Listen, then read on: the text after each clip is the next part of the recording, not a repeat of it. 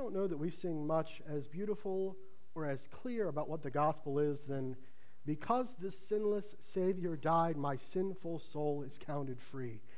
God the just is satisfied to look on him and pardon me. That's not only well written, that's good theology. I'm excited about singing stuff like that. Uh, if you have a Bible, and I hope that you do, uh, if you don't, there are some back there in the table there in the back of the sanctuary. We're in Matthew 28. Matthew 28, and we'll pick up around verse 16. It's a passage that's commonly known as the Great Commission, and it falls in the middle of what we're calling our mission month. Uh, we have an opportunity at the end of the month, the last Sunday in June, uh, visitor uh, missionary that we support named Sasha Tsutserov will be with us that Sunday. Sasha is a former KGB agent who now is the director of the Moscow Evangelical Christian Seminary. Incredible figure, doing lots of work training pastors in Russia to share the gospel all over what is geographically the largest country in the world. So he'll be here the last Sunday in June. And then the first Sunday in July, Al Nucciarone and his wife Billy, uh, they'll be visiting with us. Al is the pastor of Jerusalem Baptist Church, um, which sounds like it could be anywhere, but it's actually the Jerusalem, like Israel Jerusalem Baptist Church, uh, and uh, does an incredible uh, number of things in sports ministry. Um, in fact, uh, he's linked up with uh, Robert Kraft, who's the owner of the Patriots, to help run football clinics uh, in and around Israel. Fascinating guy. Really, really excited for them to be here. And we decided, in light of their back to back week visits, that we were going to spend the entirety of the month of June talking about what is the mission of the church? What have we been called to do? Last week we talked about the motive behind our mission loving the people around us, loving our neighbors well. And this week we're talking about mission in the New Testament to put some perspective on why we're doing what we're doing, why we're talking about this. We need to know that there are approximately 7.5 billion people on the globe, and that as of the end of 2018, the statistics that have been put out by a consensus of evangelical scholarship, more than 3.1 billion people have never heard the name Jesus. 75.9% of all missionaries who are active around the world are ministering to the world that has already heard about Jesus. Another 23.7% work with those who may have heard the name of Jesus but aren't evangelized, aren't Christians themselves. Only 0.037% of all missionaries sent out in the last 50 years have been sent specifically to minister to people who have never heard of Jesus before. 0.037%. There are 5,626 unreached people groups on the planet. There is one missionary for every 200,000 Hindus, one missionary for every 260,000 Buddhists, and one missionary for every 405,000 Muslims. 0.1% of all Christian income goes to missions to unreached people groups. 0.1%. I had a conversation a couple of years ago a large church here in the Twin Counties area, over a thousand people, has a massive budget verging right there on $2 million a year. They had $1,500 scheduled in their budget for missions. Now, think about that. A $2 million budget, $1,500 a year scheduled for missions, and at their annual fiscal changeover, they took it out, and the reasoning was we just can't afford it anymore. $2 million. 0.1% of all Christian income goes to missions to unreached people groups. Read passages like this one in 1 Timothy. First of all, Paul says to his young protege, Timothy, Then I urge that supplications and prayers and intercessions and thanksgivings be made for all people, for kings and all who are in high positions, that we may lead a peaceful and quiet life, godly and dignified in every way. This is good, and it is pleasing in the sight of God our Savior who desires all people to be saved and to come to knowledge of the truth. We reckon with what God wants, who God loves, that He wants the entire world to know that Jesus Christ has come to bear our sins and to give us His righteousness, that we might be reconciled with the holy God forever. And so we come to months like this one and think about our role in what God has called us to do. And I don't know that there's a passage in the entire Bible that is as clear about what we've been called to do as Matthew 28, starting in verse 16. Matthew 28, starting in verse 16. We're going to ask three questions today, and it's the same thing that's on the notes. They're by the front door when you came in. Three points. Uh, what have Christians been called to do? Question number one. What have Christians been called to do? Number two, what does that say about who God is? What does that say about his character and his nature? And finally, we ask the question what does that mean for us? So, those are the three questions. What does the New Testament say about all this mission stuff? What does that say then about who God is as he reveals himself through the Bible? And finally, what does that mean for us? The first question what has God taught us about mission in the New Testament? And if there's a big idea that holds this whole thing together, it's something like this God has equipped his people to take the message of Jesus everywhere. God has equipped his people to take the message of Jesus everywhere. We start in Matthew 8, excuse me, 28, verse 16. And this is the passage that we read this morning. Now the eleven disciples went to Galilee to the mountain which Jesus had directed them. This is immediately after the resurrection. Jesus has lived for more than three decades. He's taught publicly now for three years. He's gathered disciples. He's been crucified. He's been buried. He's been raised again. And right before he ascends to heaven, he gathers the remaining disciples together and he says this, starting in verse 17 And when they saw him, they worshiped him, but some doubted. Of course, a couple of weeks ago, right after Easter, we talked about Thomas who doubted, who had to see in Jesus' hands inside the actual marks of the crucifixion. And Jesus came and said to them, predicated now on his resurrection, All authority in heaven on earth has been given to me. I am the authoritative one, fully man and fully God, imbued with the power that only comes from having been raised from the dead. And with that authority, here's what I'm calling you to do. Verse 19 Go therefore and make disciples of all nations, baptizing them in the name of the Father and of the Son and of the Holy Spirit, teaching them to observe all that I have commanded you. And behold, I am with you always to the very end of the age. Now, there are some interesting things happening here. Uh, you know, I, I, say this occasionally. I went to college and seminary and learned the languages that the Bible was originally written in. Uh, the Old Testament was written mostly in Hebrew, the New Testament was written mostly in Greek. And occasionally, I love nerding out and saying some mundane fact about the original languages. I enjoy that. I had a great Greek professor in college who said that uh, Greek is like underwear. You need it for support, but nobody ever needs to see it. Uh, but I'm going to actually show you just a little weird thing happening here grammatically in Matthew 28, starting in verse 18. It says, Go therefore and make disciples.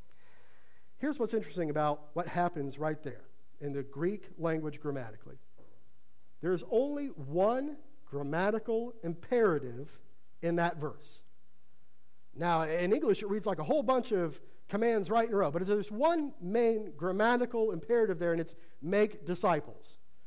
Your job, Jesus says, having risen from the dead, all authority invested in him, your job, make disciples. That's what you do. When we say we are about proclaiming God's glory and grace, what we're saying is we are participating in that job to make disciples. That's why you're here. You glorify God and you are helping other people to see the beauty and the grace in glorifying Him as well. Missions Month is predicated on that idea make disciples. And then, around that imperative are three participles. Now, uh, we got a number of kids in the room, right? And this is what you're saying. I know what's going on in your heads right now. Dude, I just got out of school like two weeks ago. Do we really have to talk about grammar over the no, this is it. I promise. We are nearing the end of our grammar lesson for the morning. But what does it mean to make disciples? Jesus tells us there are three things here, three participles that float around that imperative that tell us more about what it means to make disciples. The first is go. If you want to make disciples, you must go. Verse 18 Go therefore and make disciples of who? All nations. You know what all means in Greek? All. All nations, all of them. Go make disciples of all the nations. There's nobody who gets crossed off the list. There's nobody too far away. There's nobody who lives in the valley too low or the mountain too high or the everybody. You make disciples of all nations. Go.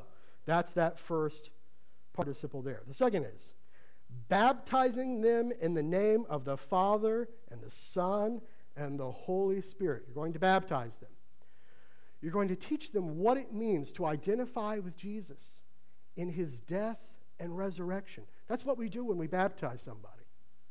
Uh, Grace. Grace Lee got baptized on Easter morning just a few weeks ago, right? And we brought Grace and we actually baptize here, like in physical water. We immerse people in the water. And it's a great symbol because what it does with water is it shows us symbolically what Jesus has done by his death and resurrection. We buried Grace in the water very briefly, right?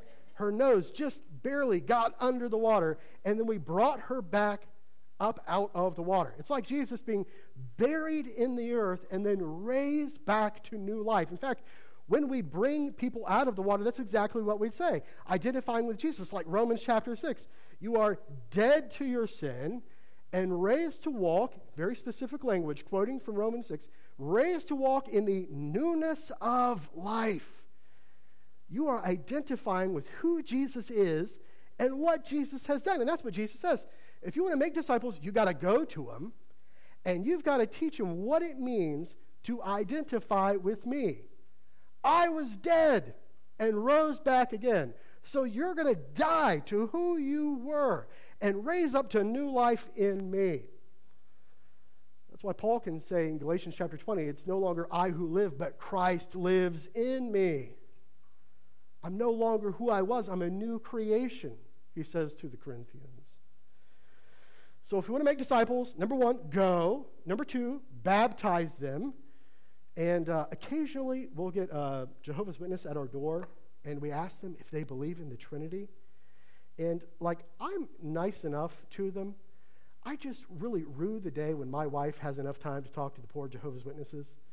Because I'm not, it's like a dog with a bone. I just, it's, it's just rough. I feel actual pity for the old Jehovah's Witnesses who come to the door. Where in the Bible does it ever say that God is triune, that the Trinity exists? Well, you can point them to passages just like this one. How will we baptize them? In the name of the Father, and of the Son, and of the Holy Spirit. Now, that's a whole other sermon. We'll come back to that on another Sunday. But there we go. Number one, go. Number two, baptize them.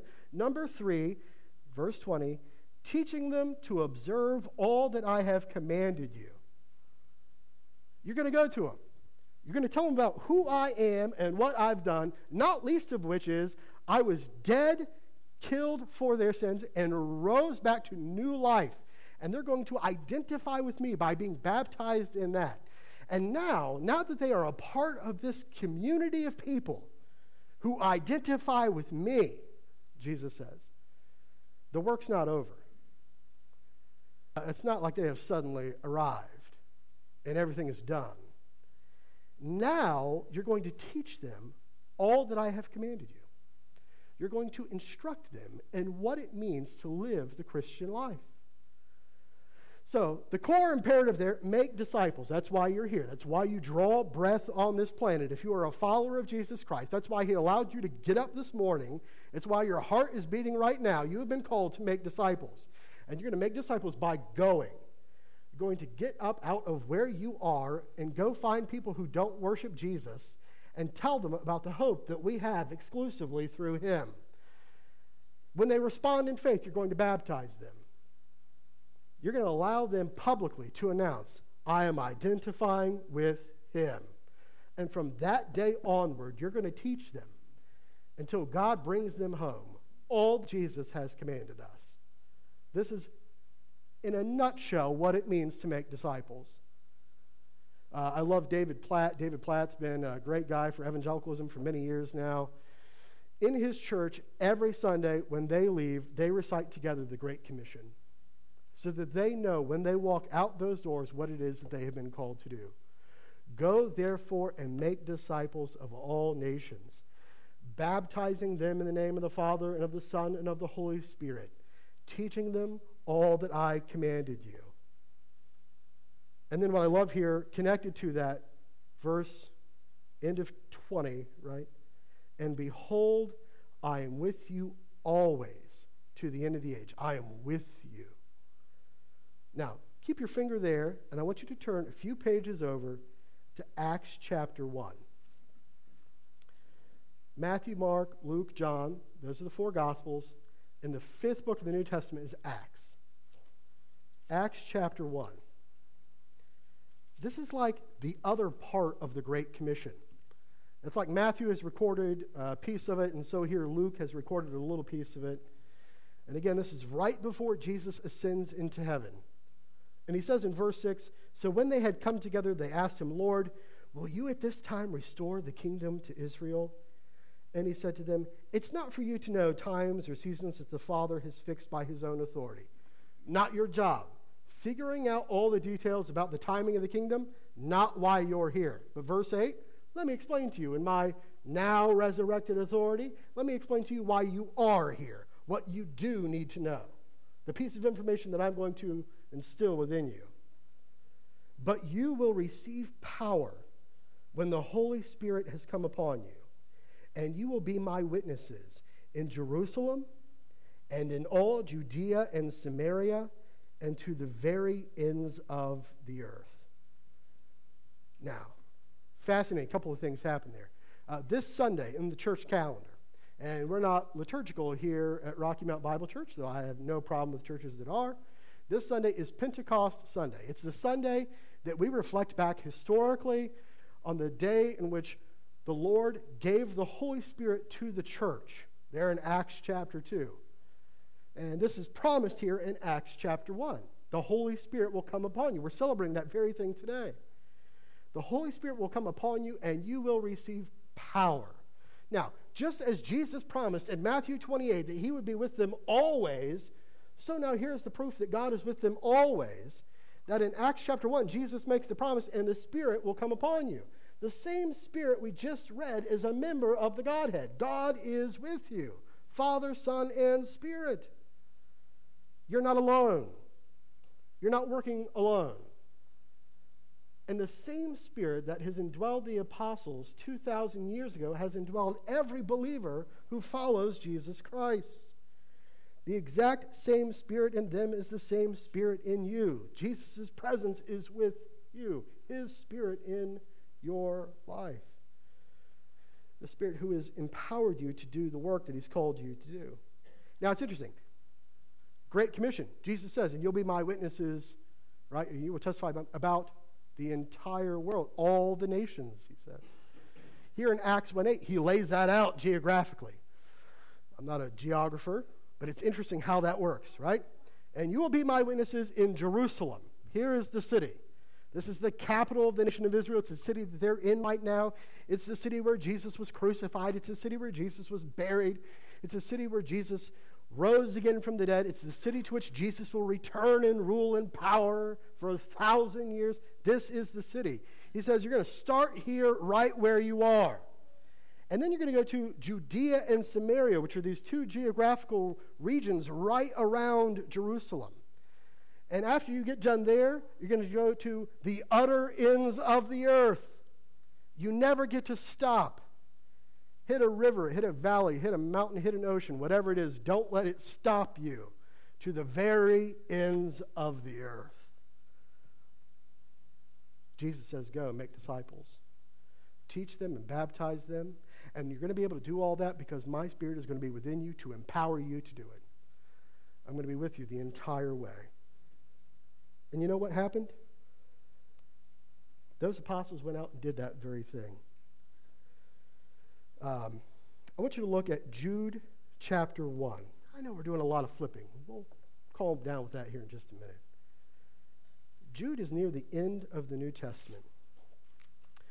Jude is the second to last book. And Jude only has one chapter. So, you know, we made this challenge at the beginning of the year that we would read books of the Bible. And we asked you to think about how many books of the Bible you might read. And some of you, total suckers, said, I'm going to read Psalms this year, right? And it's 150 chapters. When you could have said, I'm going to read Jude like over and over and over and over again. That's how you would pad your stats there if you were interested in that sort of thing. Reading Jude be like, you know, bunting every time he got up to the plate. Here we are, Jude. I say chapter 1, Jude, chapter. Right? That's all we got. Verse 1. Jude, who's a servant of Jesus Christ and brother of James, to those who are called, beloved in God the Father, and kept for Jesus Christ, may mercy, peace, and love be multiplied to you. Verse 3 Beloved, although I was very eager to write to you about our common salvation, I found it necessary to write appealing to you to contend for the faith that was once for all delivered to the saints. Why does Jude do what he does? Because he is convinced that the message that has been handed down to him must be imparted to the new believers that they might send it around the world. Last time I'm going to ask you to turn somewhere. Go ahead and turn to, just briefly, 2 Timothy. 2 Timothy.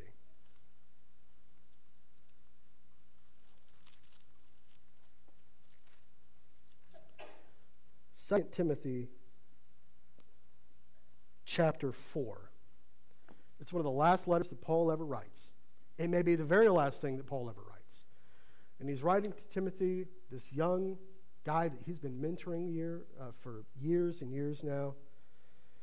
And this is what he says, uh, starting in verse 3, 2 Timothy 4 3. Now the time is coming when people will not endure sound teaching, but having itching ears, they will accumulate for themselves teachers to suit their own passions and will turn away from listening to the truth and wander off into myths. As for you, always be sober minded, enduring suffering, do the work of an evangelist, fulfill your ministry.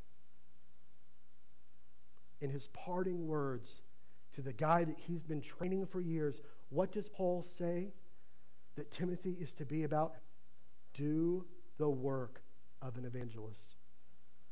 Uh, uh, the word evangelism, right, is predicated on this word uh, euangelion. It's the good news. The verb euangelizo, right, to proclaim good news. That's what we do here. We proclaim good news. Paul says to Timothy, do the work of an evangelist. Now I'm going to cheat here for a second. And I'm going to say, now here's what Paul isn't saying. Look, you can fill entire sermons with what stuff uh, people aren't saying, okay? But there's an important observation here. Paul does not say, Timothy, I want you to take one of those spiritual gift inventories and discover whether or not, according to the rubric that's laid out there, you are gifted as an evangelist. And, and if you score high enough on the spiritual gifts inventory, high enough on that spectrum, then you should consider doing some work in evangelism. Paul doesn't engage Timothy about where Timothy thinks he's gifted. He gives him the command flatly do the work of an evangelist. I can't tell you how many believers that I've met who have used an excuse something like this. You know, evangelism, yeah, it's important, I guess, but it's not really my thing. Look, look at me, right, right here.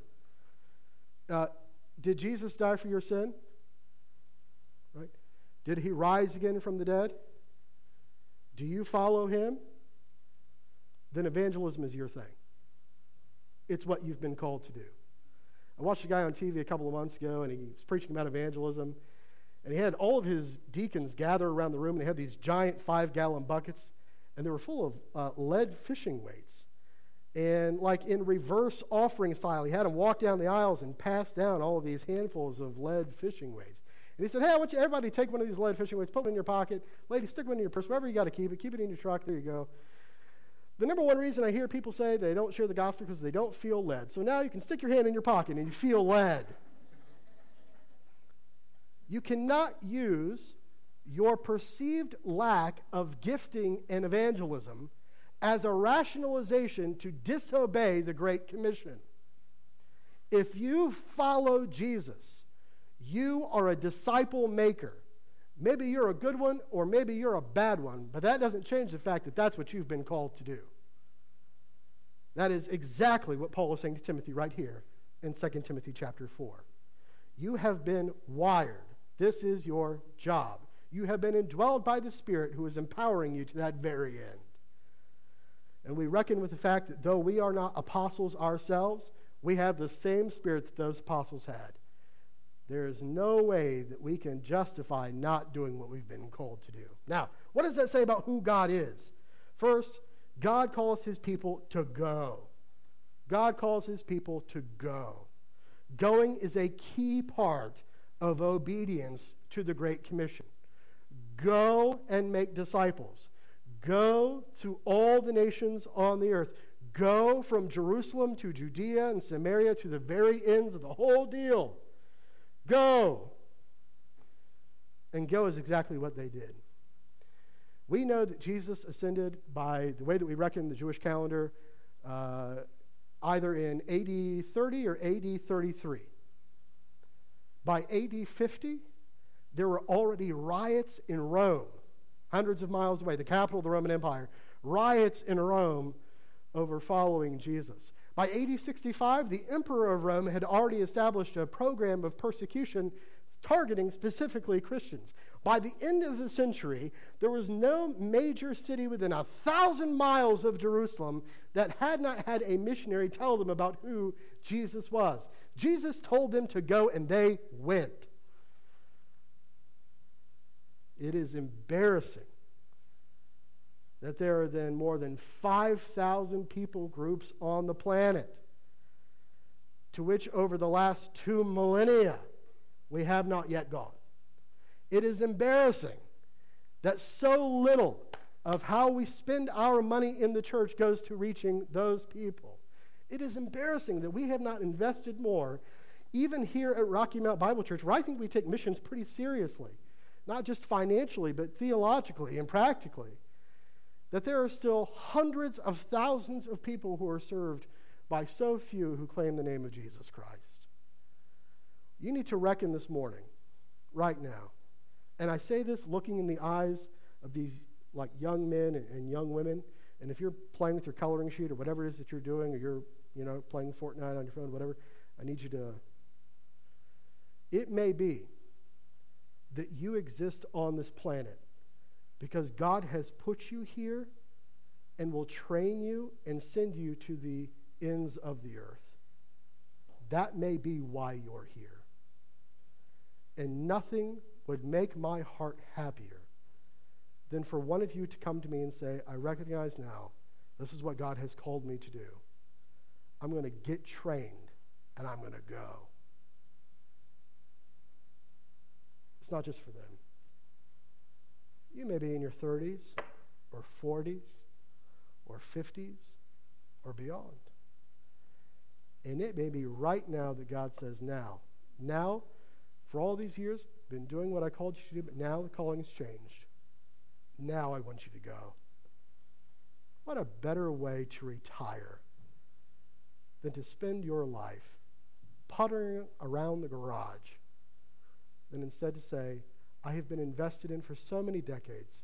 I'm going to know, pour myself out somewhere on this planet for Jesus Christ. Going is essential. Secondly, God equips his people with his presence and his empowerment. God equips his people. He gives them what they need to do, what they need in order to do what they have been called to do. God equips them, He empowers them. I absolutely love this. Uh, when I was in seminary, I bought a bookcase because this is like the happy pleasure of going to grad school. You start buying more books than you have room for. And we lived in Dallas, and they had an IKEA uh, just a little bit north of Dallas. And so some buddies and I went in my 92 Chevy Blazer, and I bought a bookcase. And uh, we tore, because, you know, uh, like how many grad students does it take to put together an IKEA bookcase? More than we had. So we tear the box open, and I can't find all the pieces and everything's like in Swedish or whatever IKEA writes their stuff in. And so uh, we decide, all right, uh, well, here we go. We're just going to figure it out, right? And nobody slowed down to observe all the parts. We just put it together. And uh, like Frankenstein makes a person by taking the parts, and this is the bookcase that we designed. Uh, I, I, use that phrase occasionally, ugly as sin. Man, that was the ugliest bookcase that ever. And we got almost done, and I'm cleaning up the trash now, and, and there's a little box. And on that box, it has the number one. And on the big box that we had just torn apart was the number two. And you open box number one, and in the top is instructions. Read this before opening box number two. And you know, inside were all the screws we were missing, and a detailed uh, a set of instructions for how to assemble this thing, and the exact little Allen wrench we needed to make it go together. IKEA had given me exactly what I needed to do what I needed to do. So it is with Jesus Christ. He has given you His Spirit. You have within you what you need to do what you have been called to do. God requires, thirdly, that the message we share to be Christ centered. What do we do? We tell them about Jesus. He says, I resolve that I will do this. I will boast only in the cross of Jesus Christ and what it is that he has done. I will tell them about Jesus.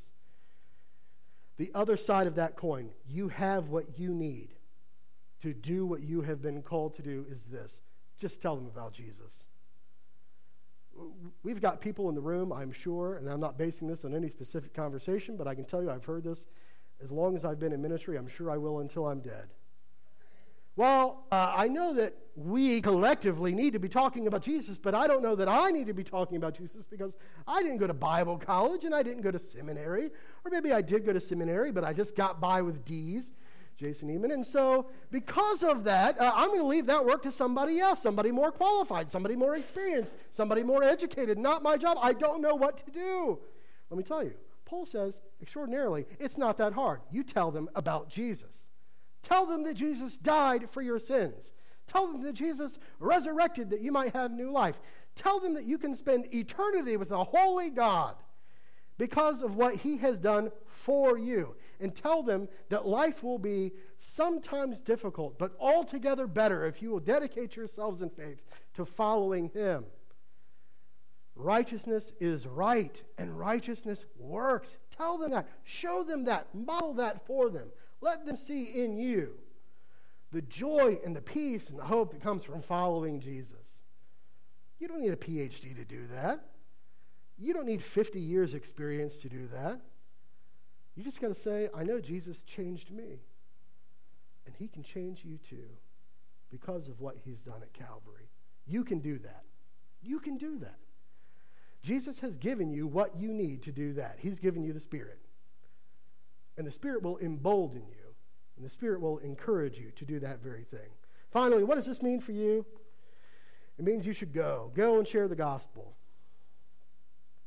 Resist the temptation of reinforcing a Christian subculture.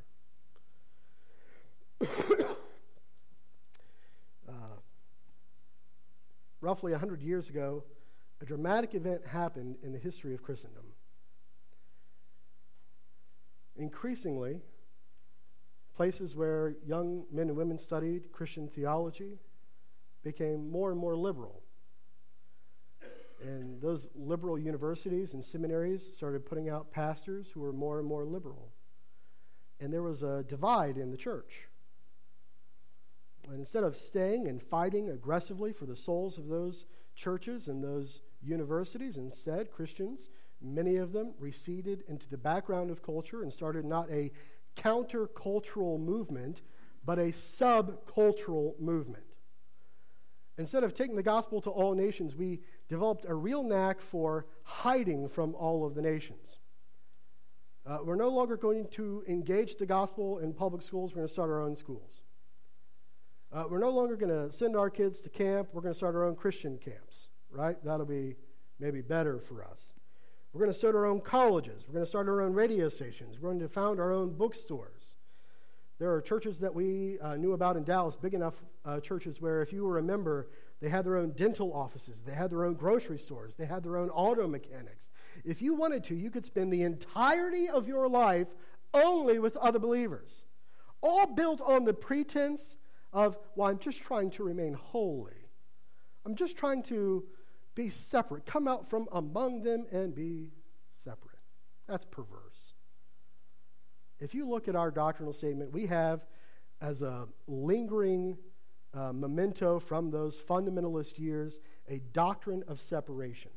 Now, look, if Trinitarianism, that great doctrine, is our heart, and Christology, the study of who Jesus is and what he's done, is our soul, and soteriology, the doctrine of salvation, is our mind. In my thinking, the doctrine of separation is something like an appendix, perfectly benign, unless it becomes inflamed and corrupted in some way, in which you have to cut it out and throw it away. People have used, over the last century, the idea of separation for holiness' sake to give them a reason to disobey the Great Commission. Are we called to be holy? Of course we are. But that does not give you a pass for disassociating from your neighbors and your city and your community and your world. We are to be countercultural, not subcultural. Because part of what it means to fulfill the Great Commission is to go. Now, I'll tell you honestly, if I'm being blunt with you, I do not believe the greatest reason why we don't go more is theological. I think it's practical. This is my life, right? Uh, I'm a pastor, which means uh, I'm here working in the office or hanging out with you people an awful lot, right? And that's a good thing. I like most of you. Then I go uh, home, try to spend time with my wife and kids. Uh, my wife loves Jesus. I get a lot of Jesus at home. We send our kids to a little Christian school, right? So they got Christian teachers and they learn Bible verses. And uh, we get a little time. We go to Raleigh, see my in-laws. They follow Jesus.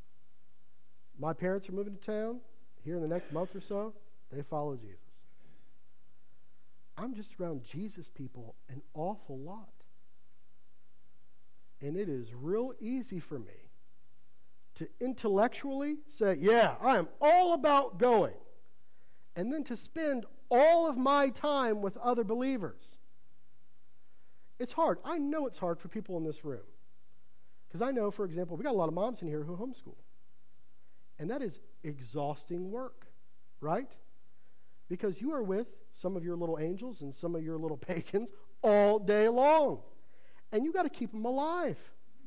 And you got to feed them. And you got to teach them something on top of all of that. And it's hard to get out. We got a handful of guys in here who work positive action, right? Everyone who works positive action, a believer. Is that right? That makes that more challenging. John, Mark, work at a, a doctor's office. You know what the all those doctors have in common? I've been and seen, I don't know, half a dozen of them. They all pray for me. And I walk in this Christian music playing over there. It makes it more challenging, I would think, to do the going if I'm around believers all day long. And some of you, I know, you go to your office, or you visit the same clients every couple of days, or you do whatever. You see the same half dozen people that you've seen for 20 years. And maybe you've had those conversations about faith, and maybe you haven't. But the hardest part of the going for most evangelical Christians I know is that they spend time, almost all of it, with a group of people who already know about Jesus.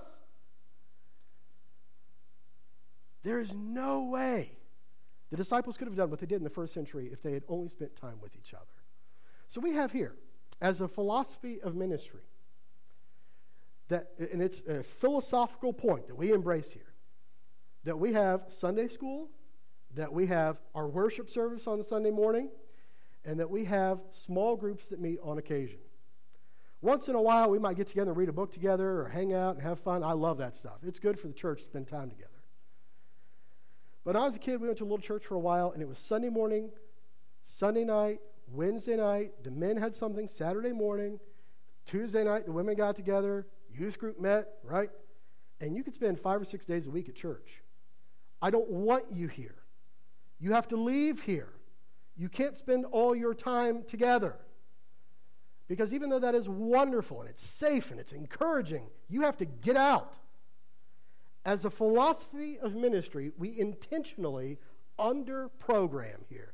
We do less programming here than some other churches do because it is impossible for you to love your neighbors and to take the gospel to the ends of the earth if you are always in this room. And we make opportunities to share the gospel here. Uh, Easter and Christmas, we do big stuff. We invite people here. VBS, we're inviting kids here. We have opportunities like at United Community Ministries and the Pregnancy Care Center, and coming up in a couple of months, Peacemakers. And we're going to go to places as a church, together, all of us, and do these cool things, telling people about Jesus. But we cannot do corporately what you can do individually. God has called you. You are not dependent on me to schedule something for you so that you can fulfill the Great Commission. Go.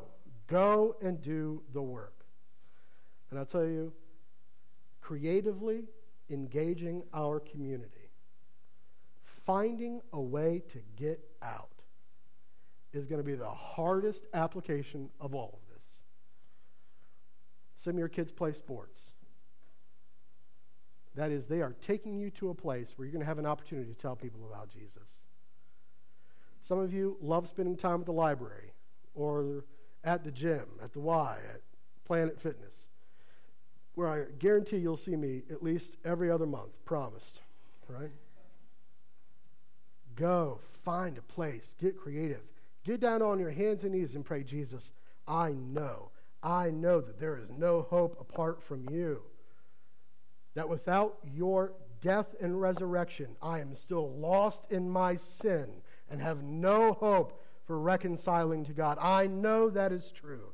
And because I know that is true, not only for me, but for every other person on the planet, Lord, help me find a place, help me find a people, and help me go. You got to go. Finally, talking about Jesus isn't a last ditch strategy for those who run out of answers. The gospel begins and ends with who Jesus is and what Jesus has done. Talk about Jesus. Talk about Jesus. You may not have all the answers, it may be uncomfortable. They may ask you questions that you don't know the answer to, and that's all right. You just keep talking about Jesus. God has equipped his people to take the message of Jesus everywhere. We need a sense of urgency about that. A couple of weeks ago, where I grew up in Ohio, they had a number of tornadoes. I think there were 14 total, ravaged mile after mile after mile of farmland and houses and communities and neighborhoods. And one of the most spectacular things I've ever seen happen in the middle of all that mess going on, there was a weatherman named Jamie Simpson. I grew up watching Jamie Simpson tell us about the weather. Jamie Simpson came on the TV, and they had to stop showing The Bachelorette so that he could tell everybody about what was going on. And because they accept live tweets into the newsroom, as he's telling everybody about, he got an overwhelming number of live tweets coming at him there in the office as he's warning people about life and death, F3 tornadoes, 180 miles an hour, ripping through, killed people, right? Maimed dozens. Uh, you just need to shut up and put the bachelorette back on. Over and over and over and over. And he absolutely lost it on air. Went off. Google it. Go home this afternoon. It's going to make your afternoon, right? You, there is nothing as entertaining that is going to be on TV today as watching Jamie Simpson just rip people a new one there on the night when The Bachelorette was on. And, and this is what he's saying it's a show, it's just a show. But there are life and death issues right now. And what you may learn from watching this may save your life. And I wonder if too much of what we've done in reading our New Testaments has been saying Yes, it's important. Yes, I know it's good, but get me back to the show. 3.14 billion people have never heard, but we're going to go. Father, because you have given us your Spirit, who empowers us for the task, we know that we are ready. Change our hearts. Send us out joyfully and ready, in Jesus' name, to tell everyone about him. Amen.